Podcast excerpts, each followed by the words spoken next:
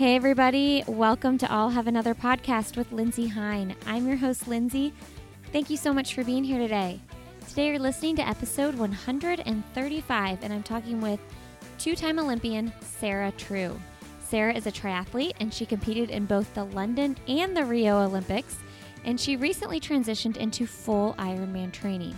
She just completed her first Ironman, Ironman Frankfurt, where she placed second, qualifying for Kona where she will compete this fall. When we recorded this interview, she was just in the taper mode for Ironman Frankfurt, so we did not know the outcome of that race yet, and I'm so happy to hear that she did so well. Sarah's married to one of my former guests, Ben True. He was episode 116. If you haven't listened to that, go back and listen. It's pretty cute because when I interviewed him, we were tracking one of her half Ironman races. She had just started the run at the beginning of the interview, and we got to track her the entire time and see how she finished the race. So it was fun to hear from the triathlete herself. Sarah and her husband Ben have also recently started a coffee company that many of you have likely heard of with Des and Ryan Linden called Linden and True Coffee. Sarah is fun, smart, witty, and was just a really great guest to have on the show. I know you're going to take a lot from what we talked about. She's got a lot of wisdom and great advice. Before we get started talking with Sarah, I want to thank a new sponsor for this show. This episode is sponsored by Victorious. Victorious brings the fitness studio to you with live group fitness classes that you can participate in anywhere at any time. They offer real time fitness classes that you can stream live from your computer, phone, tablet, or TV. And it's not just streaming, these classes are actually live and interactive. We're talking high intensity and interval training, yoga, boxing, cardio, and more. Classes last from 35 to 45 minutes and they happen throughout the day and evening. You can train with some of the best trainers in the world and the best studios in the US. Victorious trainers are renowned, qualified, entertaining, and personable. They'll interact with you and help keep you motivated. One of my favorite things about this program is that it is unlimited. So you can take unlimited classes each month for the price of a single fitness class. No equipment to buy and no getting locked into long term contracts. All you need is you. So I find that committing to a class can be a great motivator, but having to get in my car and travel to show up and get time away from my family is a little bit more challenging to do. So, Victorious makes this easy. You stay committed, you book your class, you have that commitment, but you do not have to leave your house. I've tried this out for the last few weeks, and I, well, right now I'm doing the yoga class because I'm super pregnant and not doing that high intensity stuff yet, but I'm loving that. And you guys are really lucky because today we have a special offer for you. You can get it for free. You can get one month for free of unlimited Victorious fitness classes when you sign up at victorious.com slash another. That's victorious.com slash another and try it out for free for one month. It's going to change the way you work out. And thank you, Victorious, for sponsoring this podcast. And when you guys are supporting sponsors of this show, you're directly supporting the podcast. So thank you for that. All right, guys, thanks so much for listening today. I really hope you enjoy this conversation with myself and Sarah True. So, today on the podcast, we have a two time Olympian, Sarah True, on the show. Welcome to the podcast, Sarah. Thank you very much, Lindsey. I'm so excited to have you on the show. I no, you're my second triathlete that I've ever had on. I, that makes me feel pretty special, so I appreciate that. L- lots of runners on this show. I'm aware. I'm aware. So, uh, you know, hopefully, I can spread the the love of triathlon to the running community. You know, it's uh, as a triathlete, we love running, but sometimes runners don't always understand us. So maybe I can uh, help communicate. so, um, did you know when I interviewed your husband Ben? I think it was probably like I don't know, episode 105 or 106. So it was like sort of recent, but not super recent. Uh, we were tracking you while you were racing a 70.3. Yeah, he told me that. yeah, he was like, we because you started your run, uh, the run portion of the triathlon, like right when we started, and you literally finished like three minutes before the interview wrapped up. So it was pretty awesome. That's pretty funny. It was pretty cute too. He was he was really excited. Oh, and I good. think you were. Did you get third? I think you got third. Yeah, yeah, yeah. Do you what what race was that? You know, I've only done two races this year, and they're both I I got third in both of them. So um, I could guess, but I'm not sure. It'd be a 50-50 shot. Okay. Well, I just know it was a, it was a half Ironman for sure. Yeah. Well, unfortunately, that describes both of the races I did this year. So it doesn't really narrow it down. so, Sarah is uh, you competed in the 2012 and the 2016 Olympics. So you are yep. a two-time Olympian, which is really cool. Um, are you going? Are you going to looking to go back in 2020? No, no. So I um, last year I moved up in distance to half Ironman, and uh, this year I'm going to do full Ironman. And once you go long, you can't really go back. Um, I was so, curious about that. Okay. Yeah, yeah. So we part of part of it is uh, you know obviously you lose your speed a bit, but most of the problem is just um, we have like this point system and getting into races, you have to race uh, to get points to just basically stay uh, relevant within the Olympic distance uh, triathlon worlds. And once you kind of step outside of it, uh, it's not impossible to go back, but it, it does make it really challenging. So I would have to fly all over the world doing races that other Americans didn't want to do to be able to get enough points to even qualify for trials. Um, so it's it makes it very restrictive once once you kind of have some time away. Okay, I had no idea. I guess I didn't even know how you qualify for the trials in the triathlon. Yeah, yeah. No, it's um, it, it it's a lot more challenging than running where you basically hit your time marks and you yeah. know that you can qualify. Yeah yeah and then once you get to the trials you just get have to get top three. Now is that's the same with triathlon though. You once you get there but you have to have a certain number of points to get there. Is that what you're saying? Yeah but even even then um, we had a system where our our olympic trials the past two cycles so for Rio and for London. Uh, if you were at Olympic trials, the first race was uh, was the test event. So in Rio um, and in London, respectively, and the cutoff was if you were top nine, uh, then you would automatically qualify for the Olympic team. And you know this is this is not a U.S. only race. It's it's against all of your competitors, you know, that you're ostensibly going to see the next year. Um, so, uh, but only up to two people can qualify.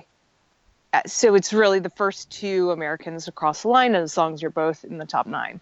Um, and then, depending on whether uh, the U.S. has qualified two or three individuals, it rolls down to races within the qualification year.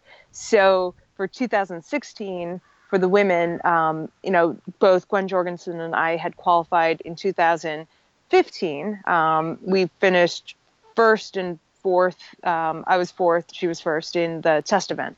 But then we still had one more spot for the U.S. women, and it came down to this fairly complicated points system, and uh, it was the accumulation of three races, um, and the top American at the end of that cycle got to go to the Olympics. So it's in some ways that that third position it can be, um, you know, it's it's almost like the the best average. So if if you have just an off day at the test event, you can still qualify, um, which is kind of nice. Having seen you know some difficult trials races for track. Um, you know, being able to reward somebody who's a consistent performer. Mm-hmm. Um, but it also means that it's just it extends the process so much. Um, but yeah, that was a very you know that was believe it or not that was the the shorthand the short answer. yeah, we're going to triathlon school today.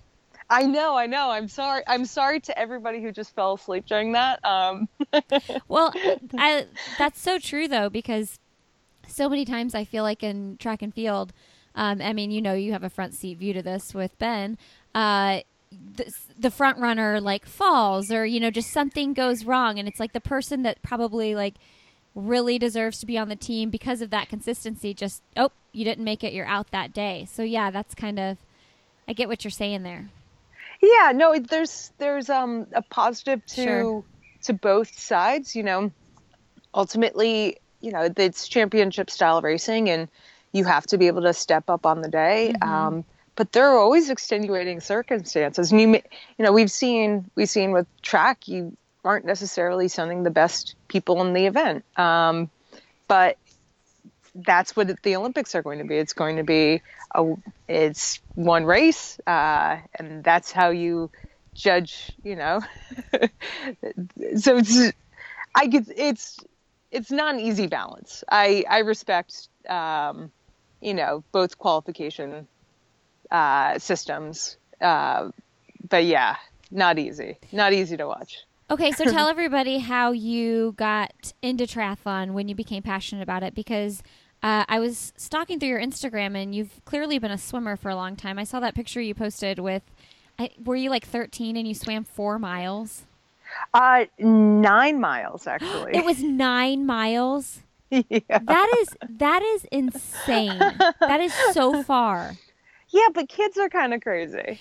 well, and I love what I loved what you said about that in that post too, because you were kind of like, if we could all go back to that, just like fearless mentality and not over preparing. I mean, you clearly have to prepare very well for what you do professionally, but um, you just kind of, I mean, had you been a swimmer for a long time? Because that's a really long way to swim for anybody.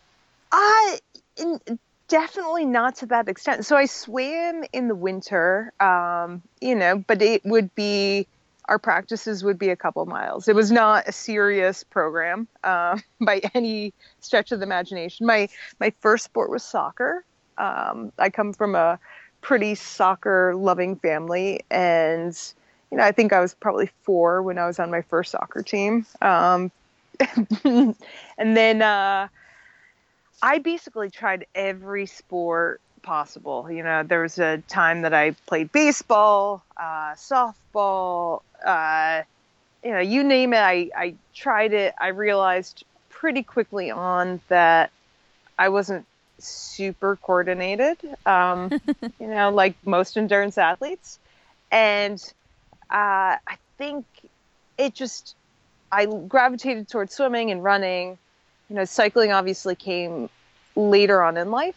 I did a couple of triathlons in high school, but where I grew up in upstate New York, small town uh, called Cooperstown, and at that time, the closest triathlon was in Massachusetts. So I had to drive four hours for my first triathlon, uh, but it was something that I interest in doing for years, and uh, did a couple in high school, did a few more in college and for whatever reason just felt like you know i wanted to focus um, on triathlon see if i could be any good. Gave myself a two year window uh, after graduation. I'm like you know what?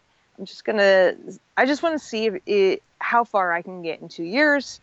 And i did well enough with the, those two years that you know i was making money um, i could see this would, could be a legitimate profession for me and uh, yeah, that was over over ten years ago. So time flies, and you know, it's it ended up being a pretty good fit, I guess. Yeah, time does fly. I can't even talk about it. It makes me sad. I know. no, it shouldn't. It shouldn't make us sad. You're Um, right. You're right. It just is what it is, right? right. My husband the other day was talking about, oh, well, when that happens, we'll be like 42. And I'm like, don't talk about being 42. I want to be 34. I don't, you know, like I want to be where I, right where I'm at right now. And, you know, he, he is always the voice of reason with me when I talk about that stuff. He's like, um, that doesn't mean you're not going to enjoy what you're doing right now, but the time's going to come. yeah, yeah. No, it's it's just embrace it. Uh, well, I I just I'm with you actually. Yeah. Just embrace the present. Yeah, yeah. I don't want to think about being 45. I'm sure the 40s are going to be great, but like I just feel like I'm living my best life in my 30s, so I don't want it to go away, you know? But think think of it this way. You know, when you were a teenager, the idea of being in your 20s seemed really old. uh-huh. And then once you reach your 20s and you're like, oh, the 30s, that's kind of scary. And then you reach your 30s and you're like, oh man, the 40s. So it's just, I feel like you're always one decade ahead. Seems scary, but it really isn't once you get there. To- that's totally true. And it's funny too, because as you get older, you, um, like I'll, I'll say, oh, that girl, she's only 36. And, Yeah. you know, 10 years ago, you'd have been like, well, she's already 36. Yeah, she's ancient. yeah. All right. So you, um, when when you did competed in the Olympics in 2012, you got fourth place, and you kind of said somewhere that that opened your eyes to the potential that you truly had. So how how was that race important in your career? Well, it, it, it definitely. So I went there, you know, uh, the year before I'd been seventh at the test event. Um, you know, I'd, I had some good races. I was, but I was like a consistent, you know, top eight person. I wasn't a podium person. Um, wasn't somebody, you know, battling at the front of the race necessarily. And it took me, you know, getting fourth at the Olympics to be like, you know what? I should have been backing myself a bit more all these years. so I think you know my my career has always been um, uh, the the bar just keeps on moving up, um, you know, in unexpected ways. So you know I see somebody like you know Ben and I are polar opposites in a lot of ways. Oh, He- that's funny. Tell me you know why. he he grew up thinking that he was going to be a world class athlete mm. you know he just he felt like it was um it was his fate you know and i use that that term la- loosely but he he has never questioned his own potential Mm. and uh you know he has seen himself at the the top level from the beginning. Whereas for me uh it's almost like i'm one step behind where like oh my goodness you know this was my first olympic trials and i almost made the olympic team. Shoot i should have maybe raised the bar a bit higher for myself. And then oh shoot you know i almost got four i almost got an olympic medal. Maybe i should have raised the bar higher for myself you know? Mhm. where i'm just trying to catch up and it's not like i had you know this ever had this uh belief that i was a great athlete. And um you know i i think i've just rolled with it and uh along the way have adjusted my my goals accordingly So in 2010, when you had a serious injury, a bike crash, you fractured your sacrum. Um, you took some time off after that, after a season that wasn't super awesome. What did you learn from that experience? Like from letting, you know, learning that you had to let yourself heal and, you know, getting back at it after probably a pretty low moment mentally and emotionally with everything. Yeah, so basically that entire year, um, I I one of my defining features, I would say one of my defining characteristics is that I'm a very stubborn person, and that can be a detriment. Uh, and I would say that characterizes a lot of endurance athletes, where well, you know what? I'm just going to tough it out. I am going to continue to ra- try to race and train through this really bad fracture, even though every time I did any sort of intensity, my my entire back would just spasm, um, and it was incredibly painful. And you know, I ended up overtrained, It's sick. It had like three sinus infections that year. I mean, it was just a total disaster of a year. And I refractured it because I'd never it never healed uh, properly. And finally, I I at that point, I just finally accepted that being stubborn was not the way to go. It was just acceptance of I am very injured. If I don't take care of this now, I will not make the Olympic team this year um, because our our first trials race was in 2011. Uh, I refractured it in December 2010, and it was a I have to do this the right way, or else I will never have a chance to make this Olympic team. So I was okay for three months, um, or for a couple months, doing no running, doing no biking, just letting myself heal. Uh, but that was, it was out of necessity. Um, but I, I walked away from that with a lot more respect for just you have to let things heal completely mm-hmm. before you keep on pushing. Um, because I'm I I'm very fortunate. You know, I think one of my biggest strengths is that I'm I'm pretty bulletproof. Um, you know, my my injuries have been from bike crashes. You know, I have I've never had a serious overuse injury. So for me, it was a a whole new uh, experience that I couldn't just tough through. You know, be tough and uh, push through. It was I had to actually stop and be patient and listen to my body and just let whatever was going to happen happen.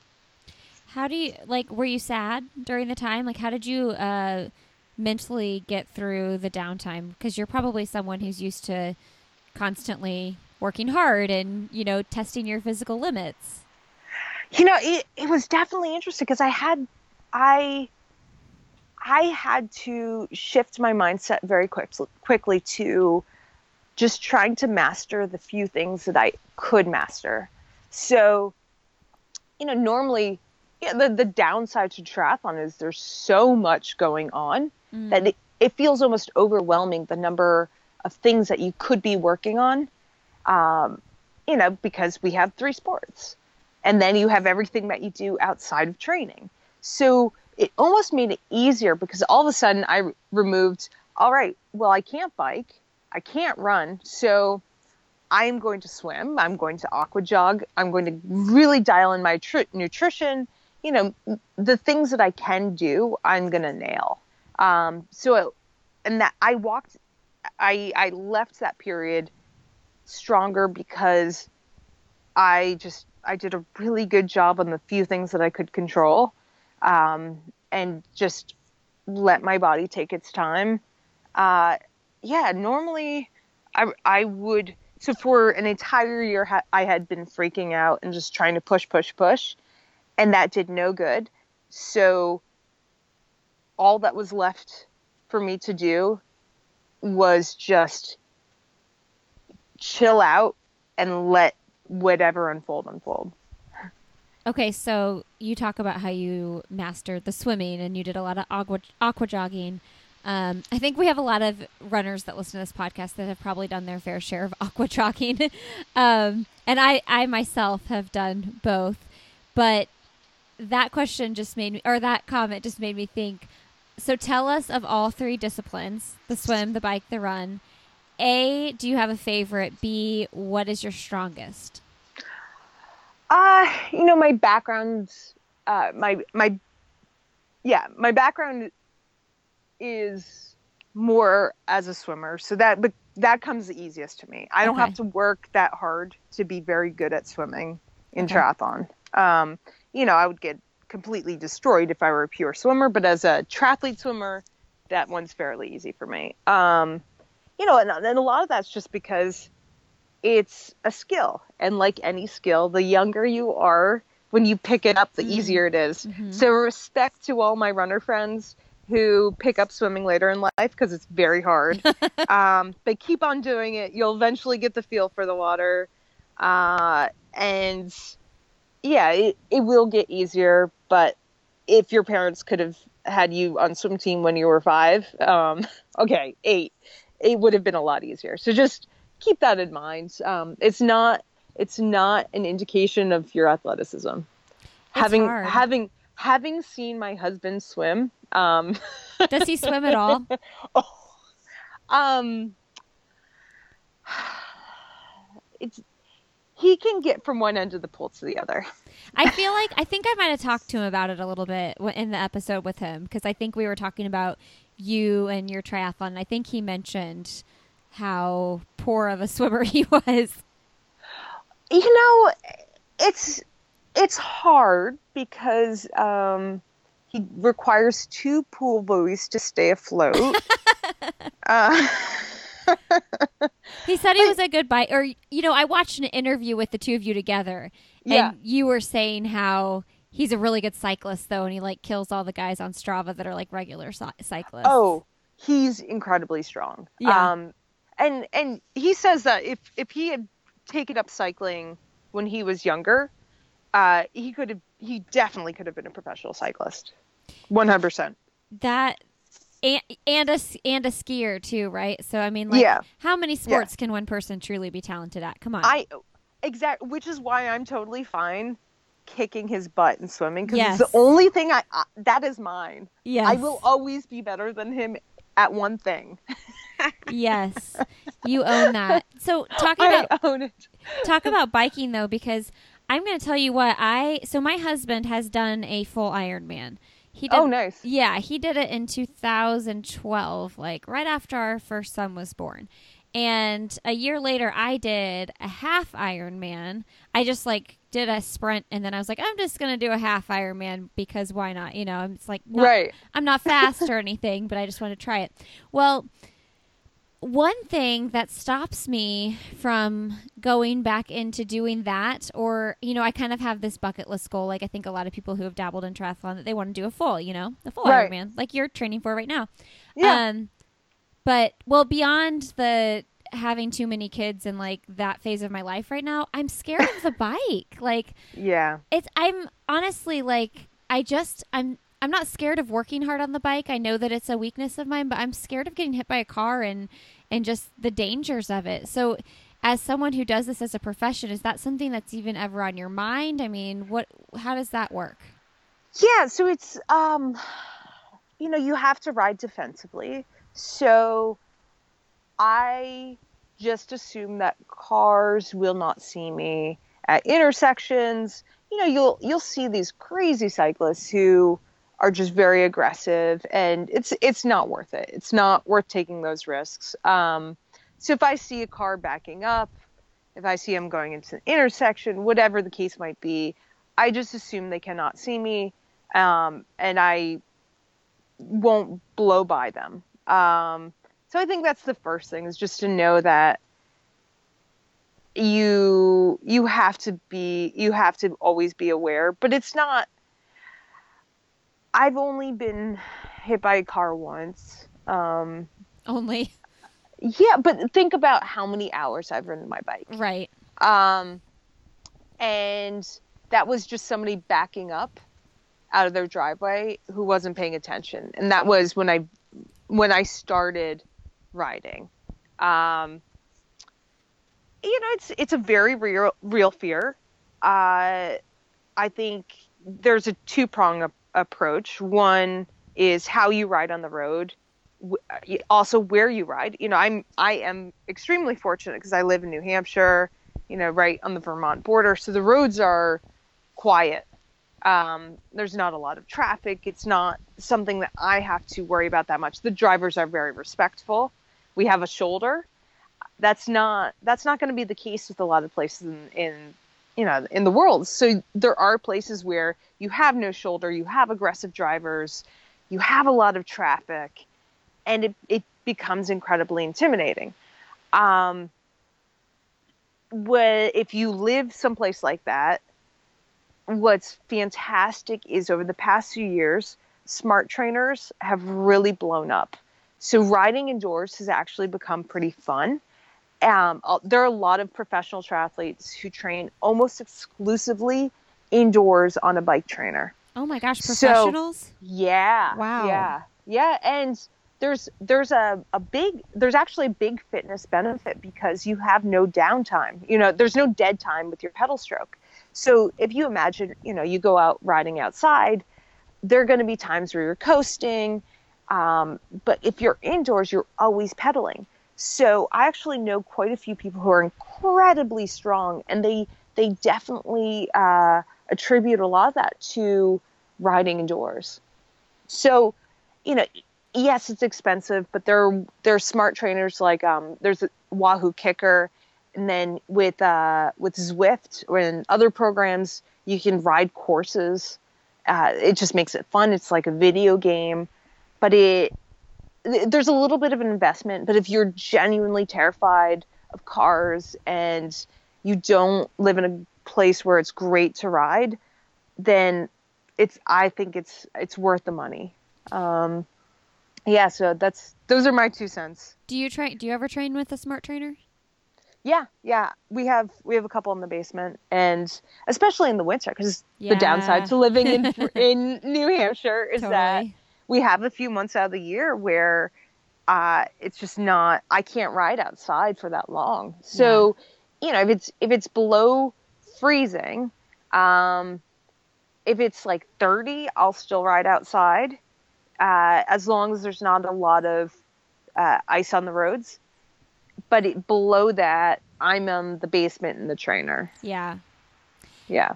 Okay, so talk to us about moving up from Olympic to half to full Ironman because everybody listening, this this episode will come out after you do your first Ironman, but you're you're like taper week, right? You're competing in Ironman Frankfurt, a full Ironman next weekend. So tell us about the transition to the long course. Yeah, it's been it's been fascinating. So I grew up, um, you know, I I remember watching on NBC there was Ironman coverage, and at that time, so we're we're you know we're talking the the it was probably like 1990 was when it started registering. Was that I saw women racing Ironman on TV, and we take it kind of for granted now, but back then it was a big deal to see professional female athletes um, outside of the Olympics.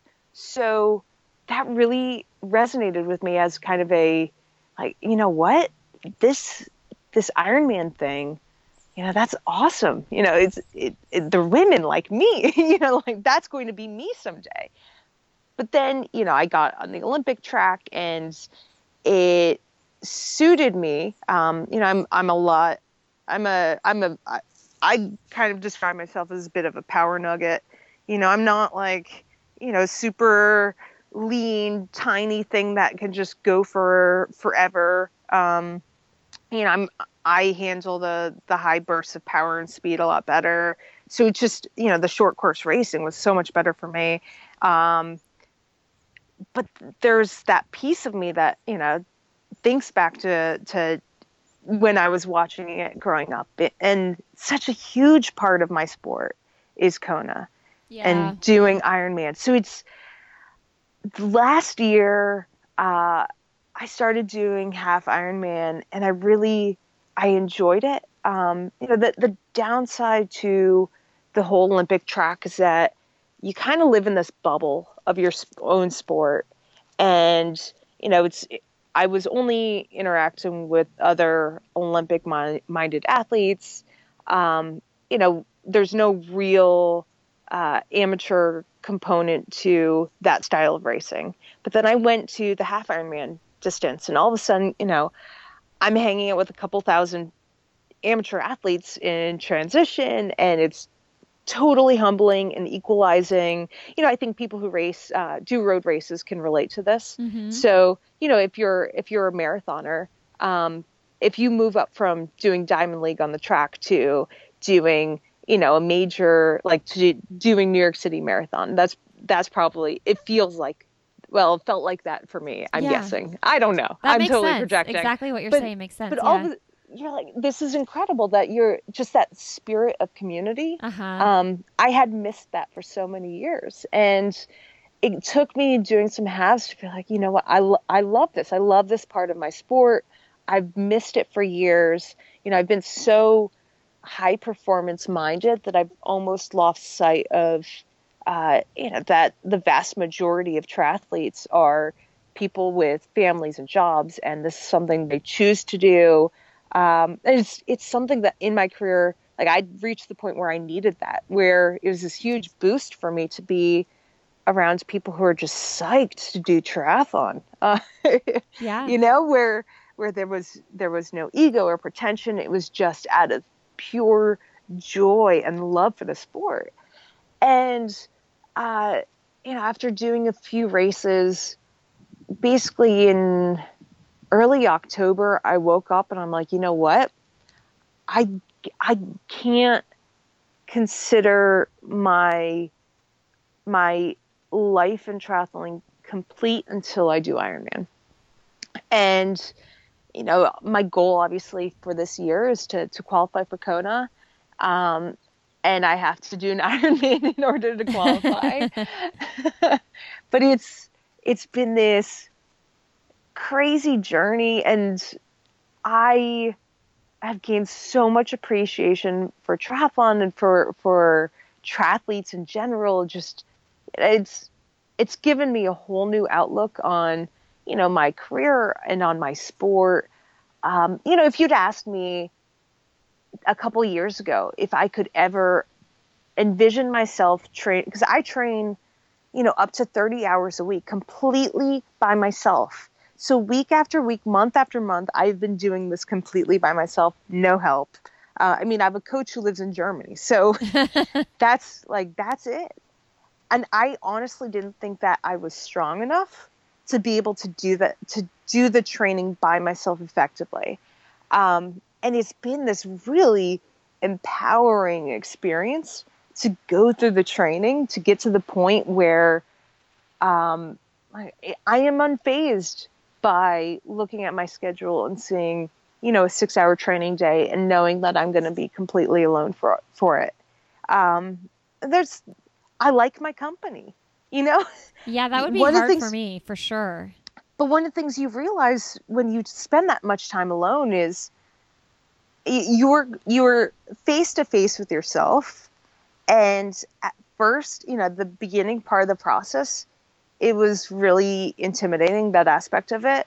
But i've kind of come around to liking my own company you know i laugh at my own jokes sometimes um, you know it's just it's i i have a new appreciation for myself that i i never thought i would have. You know, I actually just like listening to you say this, I really I can relate to that a lot because uh, when I trained for my fir- my first and only half Ironman, I I was doing a lot of bike rides by myself and swimming laps in the pool by myself and doing things I had never done before alone.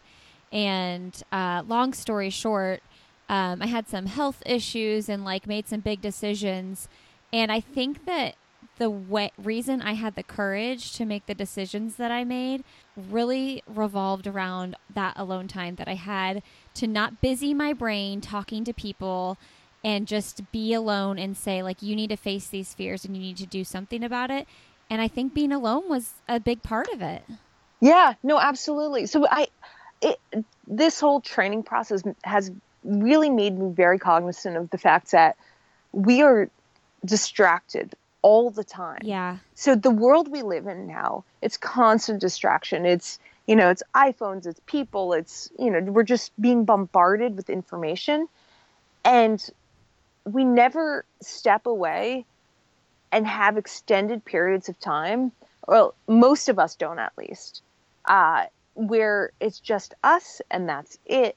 No music, no distraction. And it's, you just, you work through so much stuff um, that I'm not going to, you know, tell your your podcast listeners that they should, you know, go and train for an Ironman, but I would encourage everybody to try to deliberately seek out time to themselves um, without distraction. You yeah. know, and it's it's even as simple as going for a run and not paying attention to pace. You know, not looking at your watch. Okay, yeah, you can record it, Sure. But, you know, no headphones, nobody else. If you can, be in the woods, you know, be someplace where there aren't other people.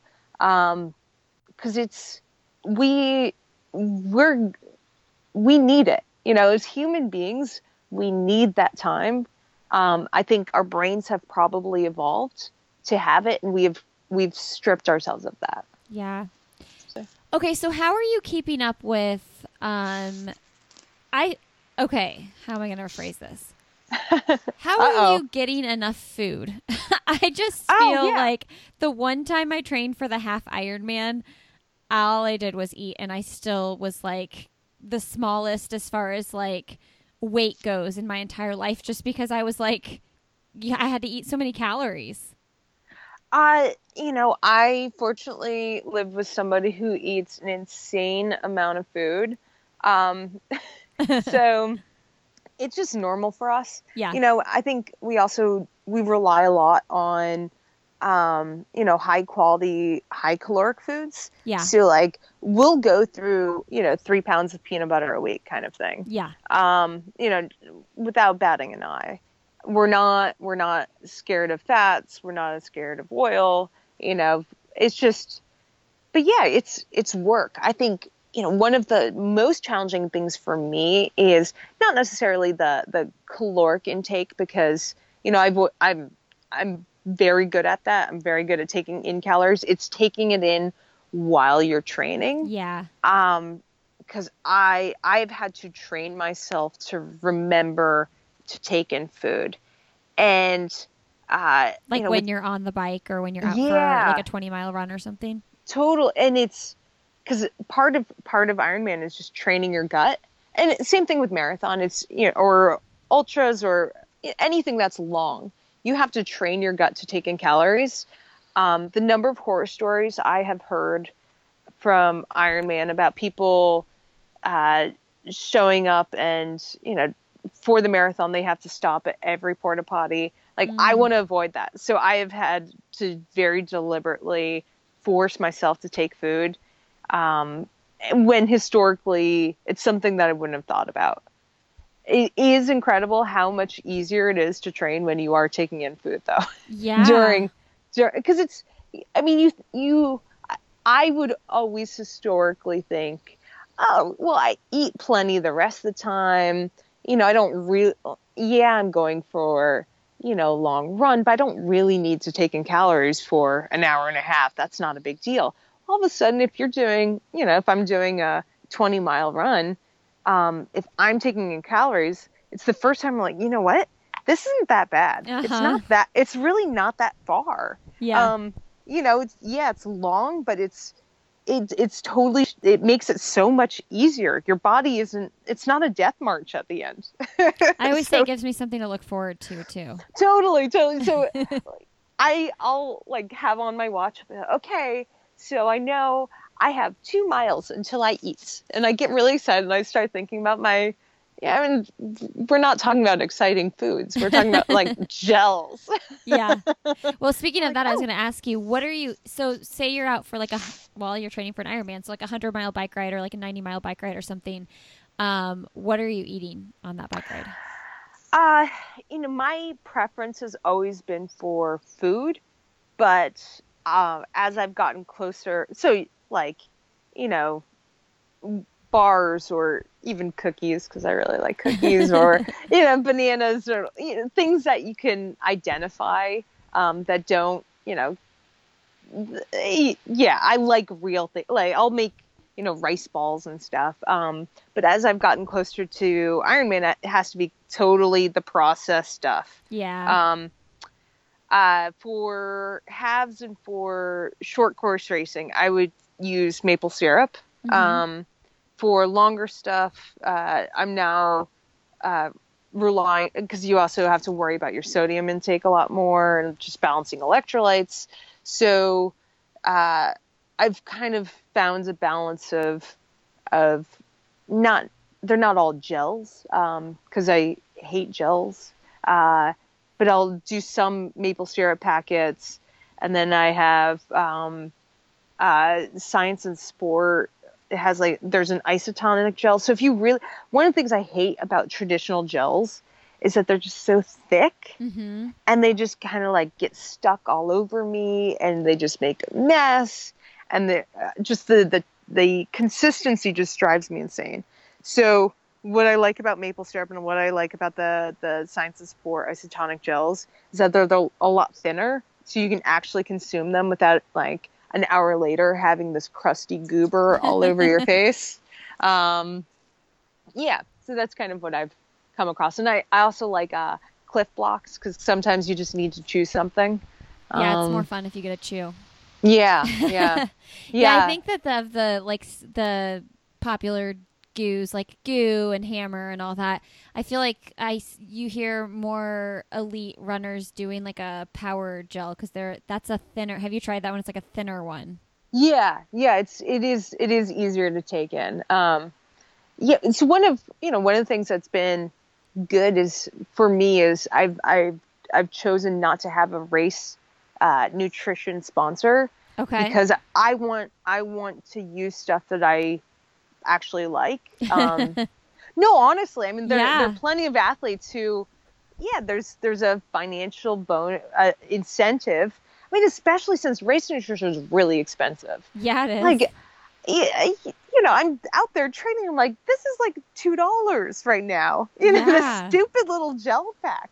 Um, so yeah, it's really it's really annoying how much money I've spent with Ironman training on nutrition, but it gives me the flexibility to figure out what I actually like. But once you figure out what you like, can't you be like, hey, uh, Hammer or where whoever you like, like just so you know, I trained for my entire Ironman with this, and I'd like to keep training with this.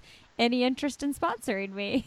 Yeah, no, it's true. It's true. But I think I I like a mix of foods. Oh, gotcha. I mean, there I wouldn't call any of them foods. Let's be honest. right, right. Mix of substances, caloric de- calorically dense substances. Um, yeah, You want But- you want the freedom to choose and to not be like, oh, Sarah True was seen taking in this. totally, totally. so it's it, it it does it does fascinate me. Um, the number of and I I understand it, comes down to money, but the number of athletes who are willing to um, you know give up the right to the ideal product to help them perform in order to make a little cash. Yeah, that's tough. It is tough. I mean, I, Using I- your body I- for your job. totally, totally. But it, it's a question of of where you want to put the value. So, who are your big sponsors, though? Uh, so specialized um, and TYR Okay. um, and Momentous, which is a protein uh, com- powder company. Um, let's see.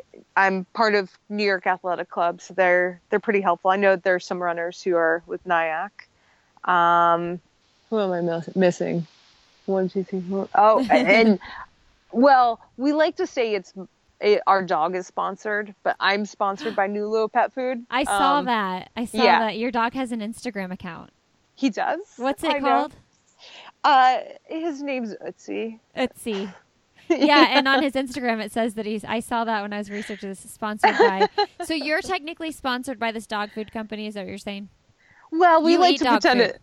it. yeah, totally. That's my that's my secret. Lots of good nutrition there. Yeah, but he's su- he's such a handsome boy that how how can you not sponsor him? You know?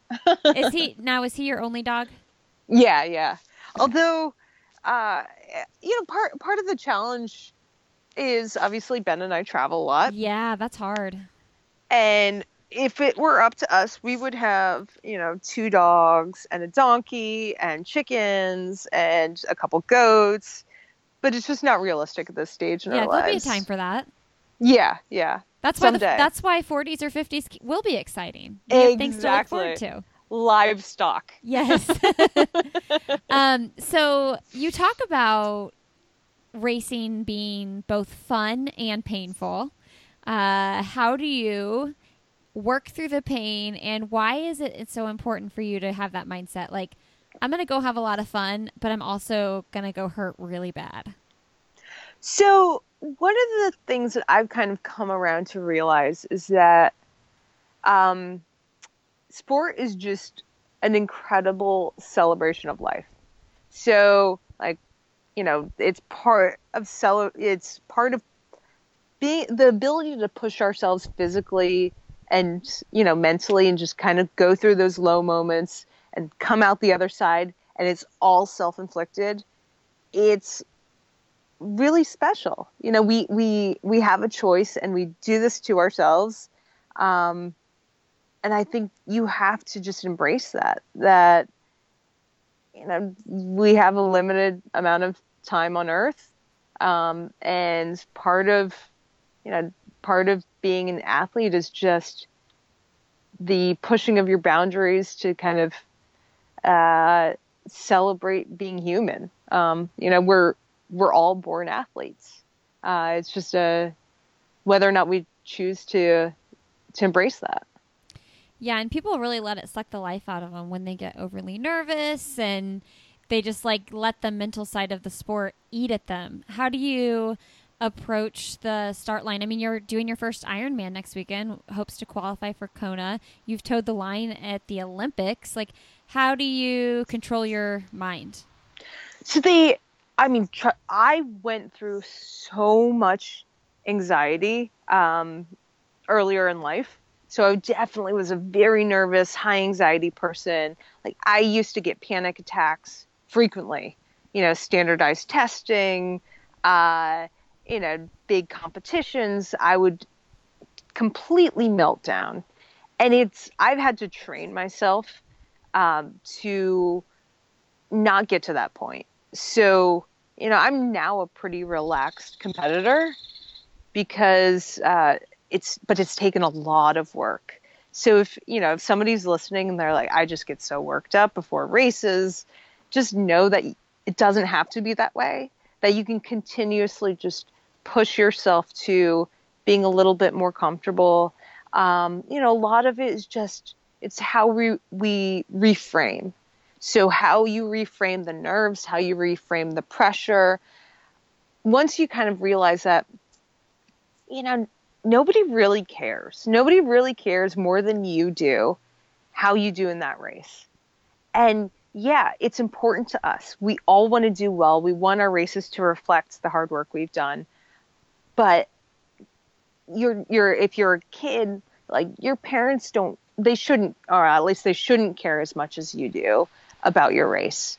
Your coach, like it's we project, we project all this external pressure when really it's just internal. So I think once you kind of wrap your mind around that, that it's all coming from within, and you know, just that helped me a lot. Um, but then just embracing that you get to do this. So th- that's always been, you know, like over the last few years, that's been my mantra is if I start to feel a little nervous going to the start line, it's it's not that I have to do this. This is all a choice. Yes. I get to do it. And you know, it really is a way for me to kind of, you know, see where my training is and to enjoy the racing. And yeah, there are going to be some really stinky moments during it. Um, and yeah, you're going to have some bad races, but all comes out in the wash. If you race enough, so that's also the, the benefit of, you know, being an experienced racer is the more you race, the more it dilutes each individual race. Yeah. So you're like, you know what? I've had some good ones. I've had some bad ones. I've had a lot that are just kind of in the middle. And if you can walk away from every race being like, I did this one thing really well, I did this other thing not so well, but I can work on it for the next time instead of this. Because it used to, for me, it used to be this performance mm-hmm. is going to tell me whether or not I'm a good athlete. And, you know, or to an even greater degree, there were times where this this race is going to tell me whether or not I'm a worthy human being. And it's totally ridiculous how we we we get to this point. And it's super common, especially when you're younger. We're like, this is if I if I don't do well, I am a failure.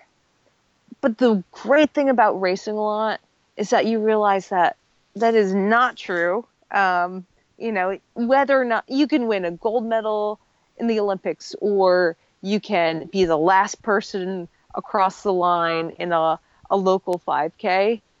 And in the big scheme, none of it really matters. It's important, so it does matter, but it doesn't really matter. I love that. Preach on. That's so good. Yes. So good. Yeah, people we we put so much pressure on something that when it's all said and done like, well, is that going to be written on my tombstone? I don't know. Totally. totally. No, no. Um so what are you most excited about with doing your first full Ironman? I am excited because I'm terrified. um no, honestly, like I can't remember the last time I did something that um, scared me in such a good way. Mm. You know, it, it's scary because it's important to me. I put a lot of work into it, but it's also it's just the fear of the unknown, right? Yes. So until I've done one, I have no idea. It's all this, you know, mystery to me. And there's so much that can go wrong. Um, but I also know that I can weather the storm. and, you know, if this race doesn't go well, I have more opportunities down the road to do it again and to do it right. Um, but yeah, so I, I think that's what I'm looking forward to. I mean, I see it as you know when one of my friends um, is a, a, really experienced Ironman racer, and she you know she just kind of reiterated that listen, you're going to go through some low points, you're going to go through some high points. It's really a question of whether or not when you go through those low points, you just keep on moving ahead and you just keep on pushing, um, and you just don't blow it out of proportion. Yet you just kind of recognize what's happening in the moment and you just wait for it to pass. And I think I'm, it, what's weird is I'm almost looking forward to that. yeah. Like just those, the, what is your response when things get hard? And I, I'm at the point in my life where I'm like, you know what? I know when things get hard, I'm just going to keep on pushing. Um, and that hasn't always been true. So for me, I'm excited about what uh, an Ironman is going to re- kind of bring to the surface with my personal growth. And that just, I know that sounds really hokey, hmm. um, but th- I don't know how else to describe it. Do you envision the bike or the swim being more, or not the swim? I wasn't going to say the swim at all. I, I Swim's just a warm up. yeah, I was gonna say the swim. I'm assuming the swim is. I mean, and the swim is just like such a short period of time in the entire day. Do you envision the bike or the run being more mentally challenging? It's it's really the run. Yeah. Um, because you cannot possibly feel good getting off the bike after 112 miles of riding. Yeah. Um, and then being like, "Oh, I have a marathon ahead of me." Yeah. do you do you know like when you're out competing with the other girls like oh she's a strong runner like no the biking is her thing do you guys kind of all size each other up on the disciplines that you're better at yeah so one of one of the challenges of next weekend is i am going to be racing against some of the strongest cyclists um, mm. in the sport and you know i'm i'm strong but I'm not as strong as they are. And uh, my my friend who gave me some advice, she's she's pretty similar. She's she's much more of a runner, and she's like, listen, you might get off the bike 10, 15 minutes down from some of these Uber bikers, and you just have to run your race and be patient, and you'll probably pick them off. Yeah. I mean, how crazy is that? You're down 15 minutes, and you're you're gonna just catch up. but it happens. It happens all the time. Yeah, I so mean they have to do their thing on the bike. You know, it's yeah, like, yeah, yeah. Um, that's the one time my husband did do the Ironman. The running is his uh, main sport, you know, and I think his marathon was like 324 or something like that. But when Ironman Wisconsin and you're just running with like the regular guys, like a 324 marathon, I don't think he got passed by a single person because. Yeah um, that's his strong suit, which is really mentally encouraging when you're at that part of the race, right? Totally, totally. So, you know, it's it's you just have to kind of be patient and focus on yourself and whatever whatever your race plan is. So, would you say swim, run, bike is your order of like strengths? Yeah, yeah, yeah. Okay, okay, yeah, cool. All right, Sarah. So, into the podcast questions. What's one thing personally or professionally that you want to do that you haven't done yet, other than a full Ironman? I was going to say full Ironman, but let's say full Ironman in Kona. Okay, perfect. and remind us when is Kona? October. Okay, so if you qualify at Frankfurt next weekend, will you do, will that qualify you to go this October? Uh yeah, so it's a point system and as long as I'm top seven, okay, I should probably make it to the start line in Kona. Okay, and you'll want to go this year. Yes. And, and what's the qualifying window look like? I mean, because you know, with Boston, for instance, that's what everybody listening is probably familiar with. You Yeah. qualify, and then you have like that year and a half window or whatever to get back in September when registration op- opens. So, what does that look like with Kona? Uh, the first round of qualification is July. Um, and then I think they kind of roll down a few more spots in August. Is that crazy to train and do a race that's so significant in distance and then turn around and do it again so soon after? Yes. Is that part of the thing with Kona? Is that part of like we're all tired? We all just already did it Ironman. Oh. Yeah, so it, it's definitely this really hard balance because, um, you know, right now my my coach and I have me strong enough to hopefully qualify, but not peak fitness because we want peak fitness to be Sure. in October. Yeah, yeah. But I have to qualify, so it's definitely you know it's trying to find that balance. Um, you know, in ideal world, I would have I would have made my decision to target Kona, you know, sooner so I could have had a peak race in like February, which gave me enough time. But uh, it is what it is. So hopefully I'm strong enough to qualify and then I can get super strong to throw down in October. That is, yeah, that's a balance. It's like you compete in the Olympic trials. You're like, well, I want to qualify to run. I want to go to the Olympics, but like I want my peak to be at the Olympics, not necessarily at the trials. Totally, That's totally. tough. So, yeah, I mean, th- that's a, that's a whole nother kettle of fish Yeah. because you you definitely see the athletes who peak for trials and then struggle to back it up um, uh, at the Olympics. Oh So man, it's yeah. that is tough. Okay, uh, if you had one message to send to the world, what would it be? Uh, that our time on Earth is pretty short, so just embrace it. What is accomplishment you're most proud of? I am most proud of picking myself up last year and uh, getting through the Ironman training process. Man, that's a lot of work. Yeah. Yeah. More than just training. You you realize with sport that yeah, a lot of it's about the the athletic side of things, but it's about so much more. Yeah. If you could have coffee or cocktail with anybody fun, who would it be? Fun. Or inspiring or motivating or Oh. whatever. Mm, Barack Obama. Barack Obama. What would what's the first question you would ask him? I would ask him the last great book that he read. Ooh, I like that. Well, speaking of that, what's the last great book you've read? My sisters.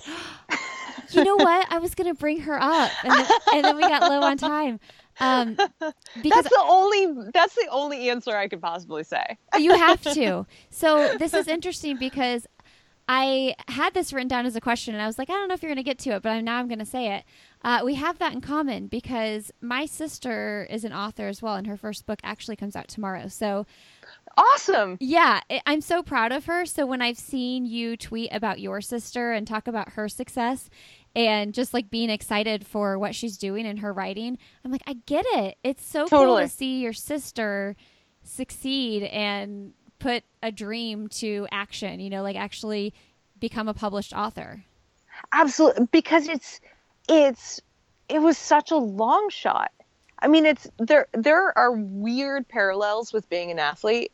Um I mean there she did it she writes because she's passionate about it and she loves it and there's no guarantee that you'll ever make a dime. Yep. and to to see her, you know, because I just love her so much, to realize that other people love what she does, it makes me so happy. It makes me so happy. Okay, so tell everybody what her most recent book was that you read and what her name is so that we can look Okay, so my my sister's name is Lauren Groff, and her last uh, book was published in the beginning of June. It's called Florida. It's a short story collection, um, and I think I think everybody will enjoy it.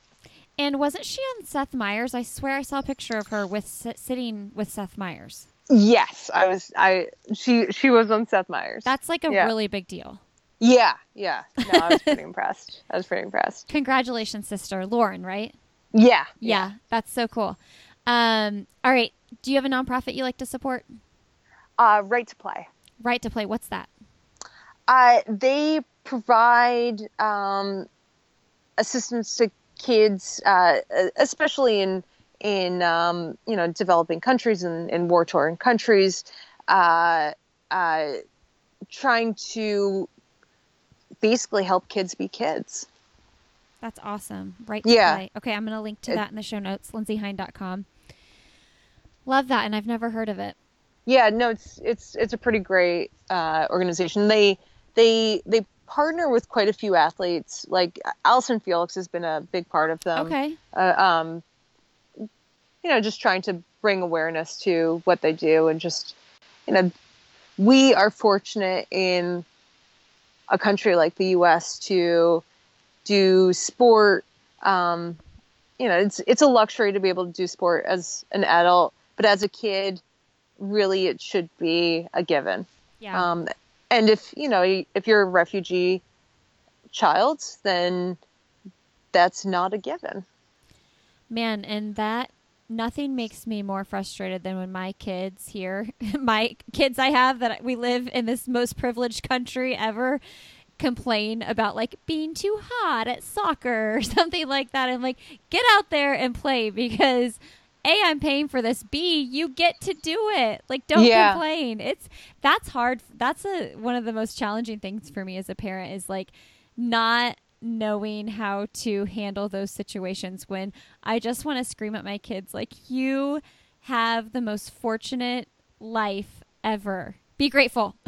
yeah. but you know, you're, you're a kid, so Yeah, kid, kids, they don't get it. They don't get it. okay. And and I wanted to move to the Patreon questions, but real quick, give Oh, yeah. give everybody a little Linden and True coffee love. Tell us a little bit about what your role is in that, and I can only imagine the uh, hype since Des won Boston. You guys are getting around it.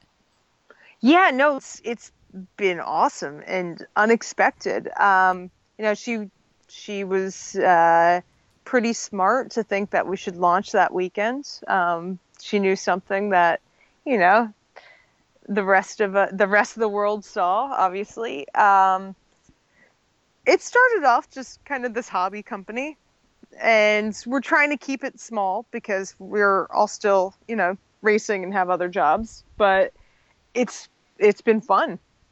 My role is uh, I drink coffee. Um, no, I'm kidding. I, I don't do the roasting, but I, I help out with everything else. Uh, I like to do more of the the design aspect. So I was in charge of, of bags um, and doing the bag design and Oh, I haven't know, seen work- the bags. yeah, they're, I think they turned out pretty cool. I love the Um, hats. Is, are the bags plaid too? Yeah, they're buffalo plaid. I Um, love that. Oh, good. Well, that's it's what the guys wanted. They they really glommed onto that as their thing, and I just tried to class it up a bit. Um, so I like doing the more creative stuff, but we haven't done a lot of that yet. That's where I would like to be because um, when it comes to day to day operations, I would like to blame it on the Ironman training, but I've had some uh, mishaps with shipping already. the worst has been I sent so somebody ordered a hat and I sent a box with a packing slip in it and no hat. yeah. Yeah. That's Whoops. awesome. So people can order hats because I know you guys are doing the subscription coffee service, and you, didn't you sell out? Uh, we did. Um, and every Wednesday we're trying to put up uh, a limited amount of be- uh, bags of beans. Okay. Uh, or Thursday rather. Um, but it's, you know, basically it's when the guys have time and, and energy to to do some roasting. They'll throw some beans up online. And there's no really set schedule. Uh, and we're we're going to do a little bit more merchandise because it's super fun. Um, as long as I'm not doing the shipping. You can do the design, not the shipping. Now, I exactly. Ben's roasting where you guys live. So does that mean he's roasting one place and Ryan's roasting in another place?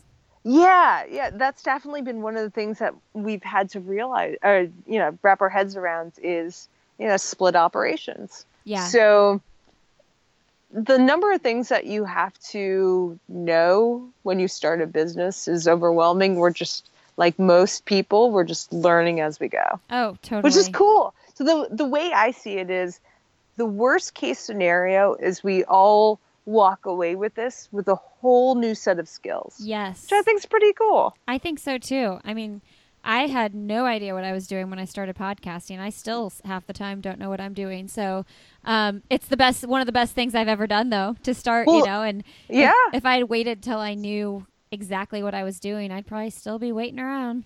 Exactly. You know, I mean, that's like anything in life. You're never going to be an expert until you start. Yep. So you learn along the way. You ask questions of people, um, you know, but really you make mistakes and you learn from them. Yes. All right, Sarah. Well, hang on for just a minute, but we're going to say bye to everybody listening. Thank you guys so much for listening. And thanks, Sarah, for coming on the show. Yeah, my pleasure. Thanks for having me. Best of luck Thank next weekend you. in Frankfurt. Okay. Uh, this is something new I just started doing because I have a support page where people support my work, and um, I've just been trying to think of ways to give them a little something, something. So, That's smart. extra questions from for my guests, from my yeah, guests, Yeah, for sure. For sure. All right, so we have Sarah True joining us for a little Patreon bonus here.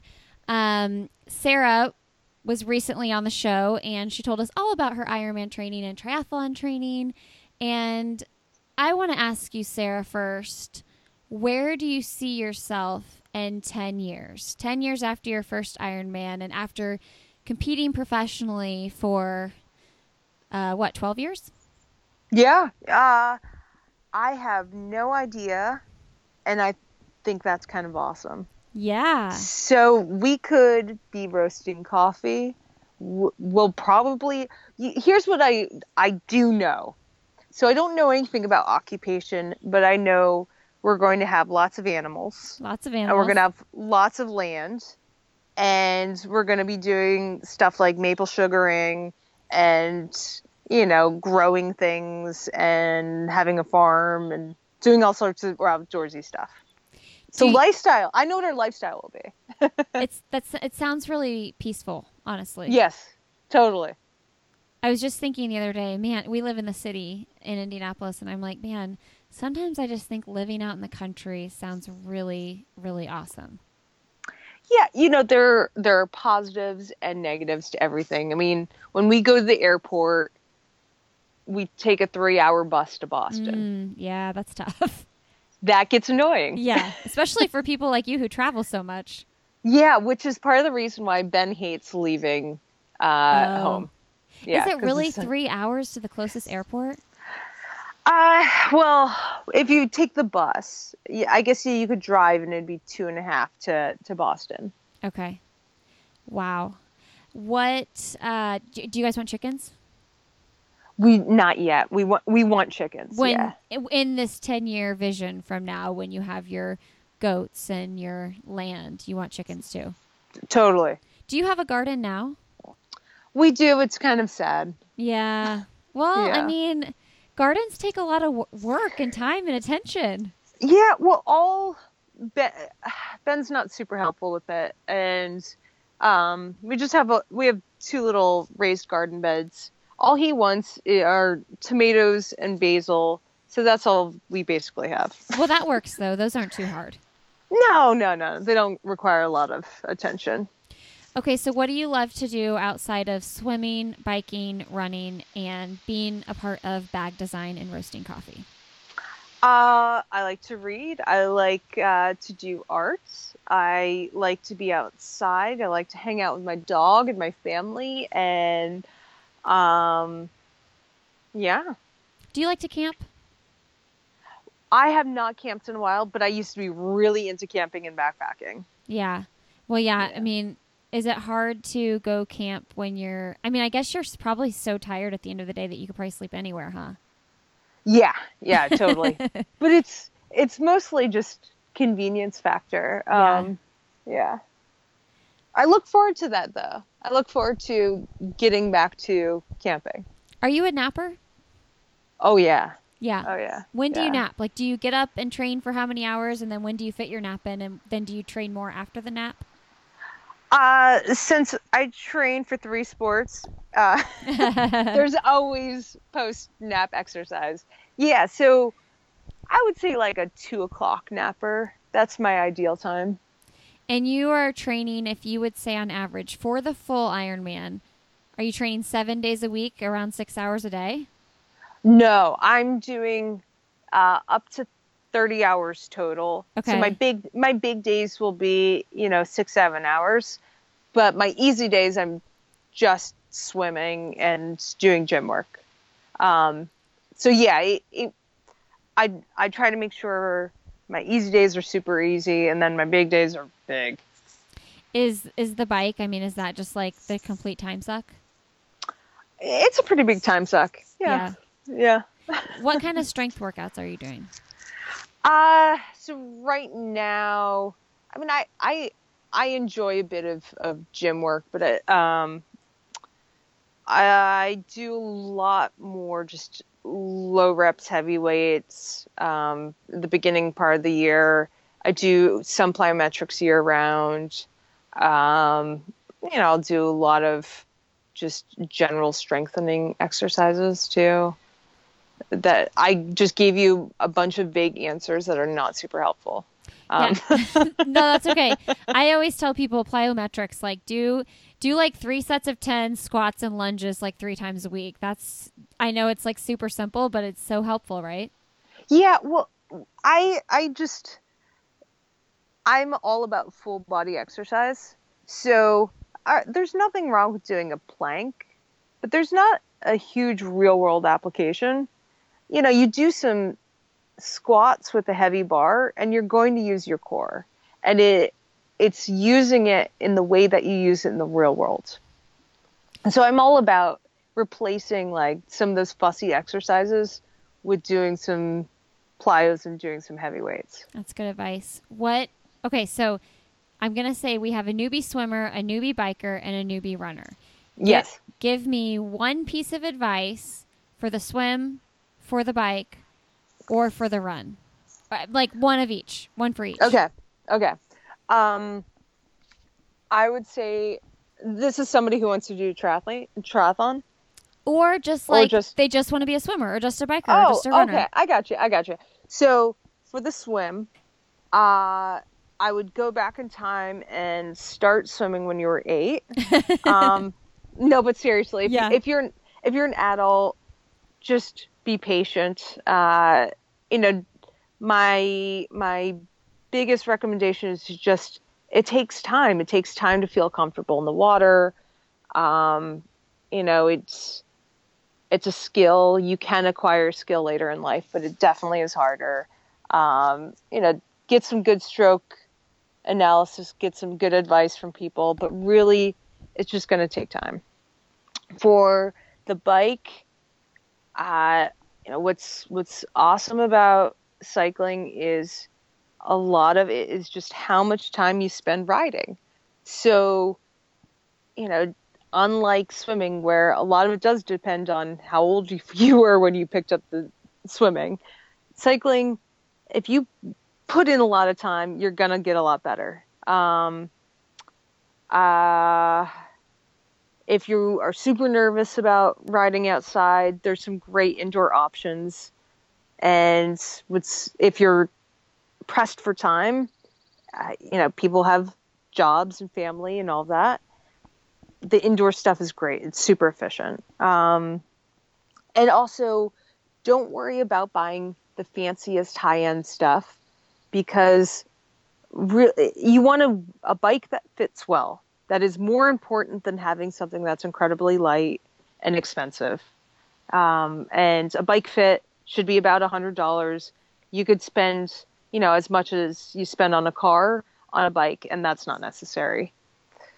For the run, uh, my biggest advice is just consistency. Start off small. You know, you you gradually increase over time. Um, you know, I think what's hard about running is people get discouraged and you just have to realize that you go through these, you know, highs and lows and eventually it, it just rewards endurance training just rewards consistency over time and it's better to keep on going out there and doing something than just getting frustrated and fed up and you're not always going to have progress that's that's for all of the three uh, it's interesting because last week i had a breakthrough week with my fitness and my coach and i just been hitting our we feel like we've been hitting our heads against a wall for months on end because we've getting these very tiny increases in performance. But finally, like last week or last two weeks, we had this huge bump in performance. And that's that's just what happens with training. So you can just be chipping away and feeling like you're getting nowhere, and then all of a sudden you just have a big jump up. Um, but the you know it really it requires being patient and just putting in the work day after day and not getting too discouraged. That's some good timing to have a good fitness bump up. Oh, trust me, I know. That's like, oh, okay, that worked out great. I mean, I'll I'll be honest, I really probably needed that bump 2 months ago. Sure. Yeah. But it is what it is. You just accept. I mean, that's a huge part of sport. Is you just accept what is my reality right now?